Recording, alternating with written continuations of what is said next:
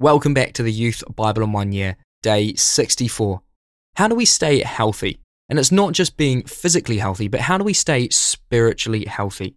Because God cares about our hearts, He cares about the health of our inner being. So, how do we keep our spiritual hearts healthy? Well, let's look deeper into how to stay healthy in today's passages. Avoid smoking and using tobacco products. Be physically active every day. Eat a healthy diet. Maintain a healthy weight. Manage your blood pressure. Control your total cholesterol. Keep your blood sugar healthy. According to the American Heart Association, these are the seven things that you should do to keep your physical heart healthy. The human heart weighs less than a pound, 450 grams. It beats 100,000 times a day and over 2.5 billion times in the average lifetime. Your system of blood vessels, arteries, veins, and capillaries is over 60,000 miles long, enough to go round the world more than twice. This is not just an amazing spectacle, it is the heart of human life. Without your heart, your body would quickly cease to work. Heart disease is the number one cause of death in the Western world. Jesus spoke a great deal about the heart. The heart is a metaphor for the inner life. The word Jesus used means the seat of the physical, spiritual, and mental life. The heart is the center and the source of the whole inner being, thinking, feeling, and willing. God is concerned primarily about your heart. He wants you to have a healthy heart. He said to Samuel, The Lord does not look at the things people look at. People look at the outward appearance, but the Lord looks at the heart. Even more important than a healthy physical heart is the condition of your spiritual heart. In the passages for today, we see five key ways to keep your spiritual heart healthy. From Proverbs 6 My son, keep your father's command, and do not forsake your mother's teaching. Bind them always on your heart, fasten them round your neck. When you walk, they will guide you. When you sleep, they will watch over you. When you awake, they will speak to you. For this command is a lamp, this teaching is a light, and correction and instruction are the way to life. Keeping you from your neighbour's wife, do not lust in your heart after her beauty. Can a man scoop fire into his lap without his clothes being burned? First, guard your heart. Jesus taught that adultery starts in the heart. He said, I tell you that anyone who looks at a woman lustfully has already committed adultery with her in his heart. His teaching goes back to the book of Proverbs, where the writer emphasizes the importance of the heart. Do not lust in your heart. He warns of the terrible dangers of adultery. We're dealing with something so powerful it's like a fire. In its right place, just like a fire in the fireplace, sex within marriage is a source of great blessing. However, if you allow your sexual desires to go in the wrong direction, then it's like fire in your lap. Can a man scoop fire into his lap without his clothes being burned? Can a man walk on hot coals without his feet being scorched? So is he who sleeps with another man's wife. Adultery does not usually just appear from nowhere. The unfaithfulness starts with the heart. This is where we have to exercise self discipline. Take these words of wisdom and bind them upon your heart. Lord, help me to take your words and bind them upon my heart. When I walk, may they guide me. When I sleep, may they watch over me. When I awake, may they speak to me. May they be like a lamp and a light, keeping me on the way to life. Guard my heart, Lord. New Testament from Mark 12. One of the teachers of the law came and heard them debating. Noticing that Jesus had given them a good answer, he asked him, Of all the commandments, which is the most important? The most important one, answered Jesus, is this Hear, O Israel, the Lord our God, the Lord is one. Love the Lord your God with all your heart, and with all your soul, and with all your mind, and with all your strength. The second is this Love your neighbour as yourself. There is no commandment greater than these. The large crowd listened to him with delight. As he taught, Jesus said, Watch out for the teachers of the law. They like to walk around in flowing robes and be greeted with respect in the marketplaces, and have the most important seats in the synagogues and the places of honor at banquets. They devour widows' houses and for a show make lengthy prayers. Jesus sat down opposite the place where the offerings were put and watched the crowd putting their money into the temple treasury. Many rich people threw in large amounts, but a poor widow came and put in two very small copper coins worth only a few pence.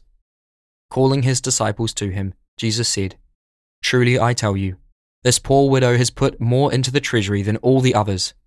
They all gave out of their wealth, but she, out of her poverty, put in everything, all she had to live on. Second, love Jesus with your whole heart.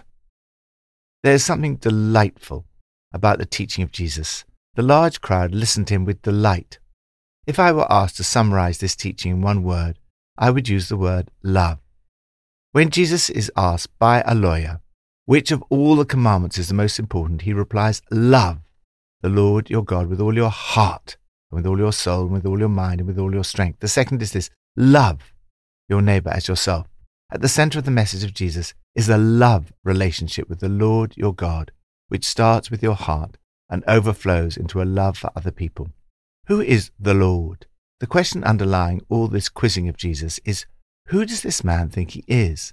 In the temple courts, Jesus turns the tables on them by challenging their assumptions about the coming Messiah, the Christ.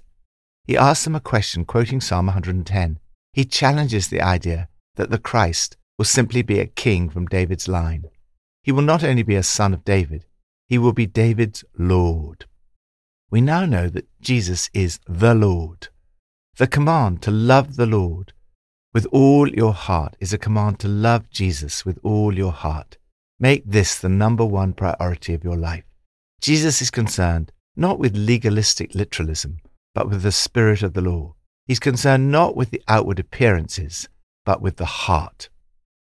Third, focus on your heart.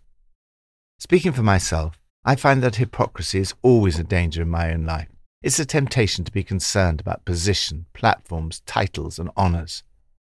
And we have to be careful about praying prayers to impress rather than from the heart.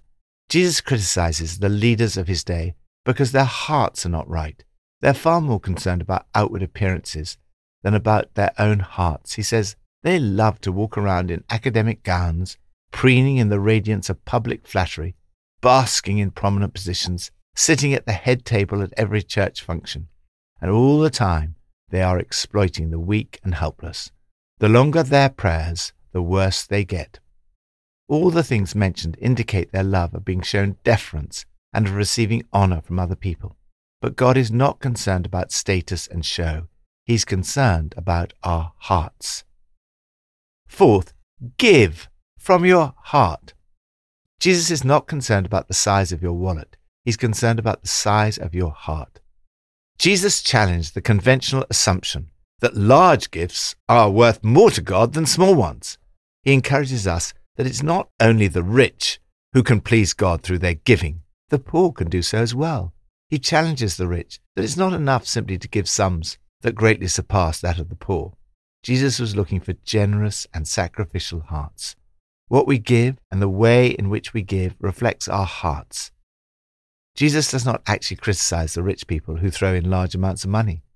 But he does say that the poor widow who gives two very small copper coins worth only a few pence has put in more than all the others. Jesus sees her heart and the fact that this poor widow gave more to the offering than all the others put together. All the others gave what they'll never miss. She gave extravagantly what she couldn't afford. She gave her all. Others look at the outward appearance. Jesus looks at the heart. It's not the amount, but the attitude of the heart that matters to God. Lord, help me to love you with all my heart and with all my soul and with all my mind and with all my strength. Forgive me for the times when I've been concerned about status or show, and help me to focus not on outward appearance, but on the heart. Lord, help me to be generous and sacrificial in my giving. Give me a generous heart. Old Testament, from Leviticus 13. These are the regulations concerning defiling molds in woolen or linen clothing, woven or knitted material, or any leather article, for pronouncing them clean or unclean. Fifth, keep your heart holy. The Old Testament laws covered every aspect of life, including cleanliness, health, and hygiene. As a result, we read a great deal in the Old Testament about the kinds of regulations set out in this chapter, in addition to all the burnt offerings and the sacrifices. These rules and regulations were all concerned with holiness, though, and their motivation was supposed to stem from a desire to please and emulate God. In other words, the outward rituals were supposed to reflect the inner attitudes of the heart. At the time of Jesus, many of the teachers were putting the emphasis in the wrong place. They thought that holiness could be attained simply by obeying a whole lot of rules that concerned outward behavior and actions, rather than heartfelt obedience towards God. Jesus pointed out there is something far more important than all of this, as we see in today's New Testament passage to love God with all your heart, with all your understanding, with all your strength, and to love your neighbor as yourself is more important than all burnt offerings and sacrifices. Holiness is not a matter of outward appearance, it's a matter of the heart. Lord, help me to guard my heart from spiritual heart disease. May we be a community of love, loving you and loving one another. Please fill my heart today with your Holy Spirit and keep my heart holy and healthy. Pippa adds The challenge from Jesus in Mark 12, verse 31 is that we should love our neighbour as ourself. Well, I'm thinking, how do I look after myself? I think pretty well. Let's pray. Lord, thank you that you died on a cross for me to make me clean. I'm sorry for the things that I have done, and I ask today that you would cleanse my heart. Make me clean again so I can overflow into the people I meet today. Help me to show your love to everyone I see. In Jesus' name, amen.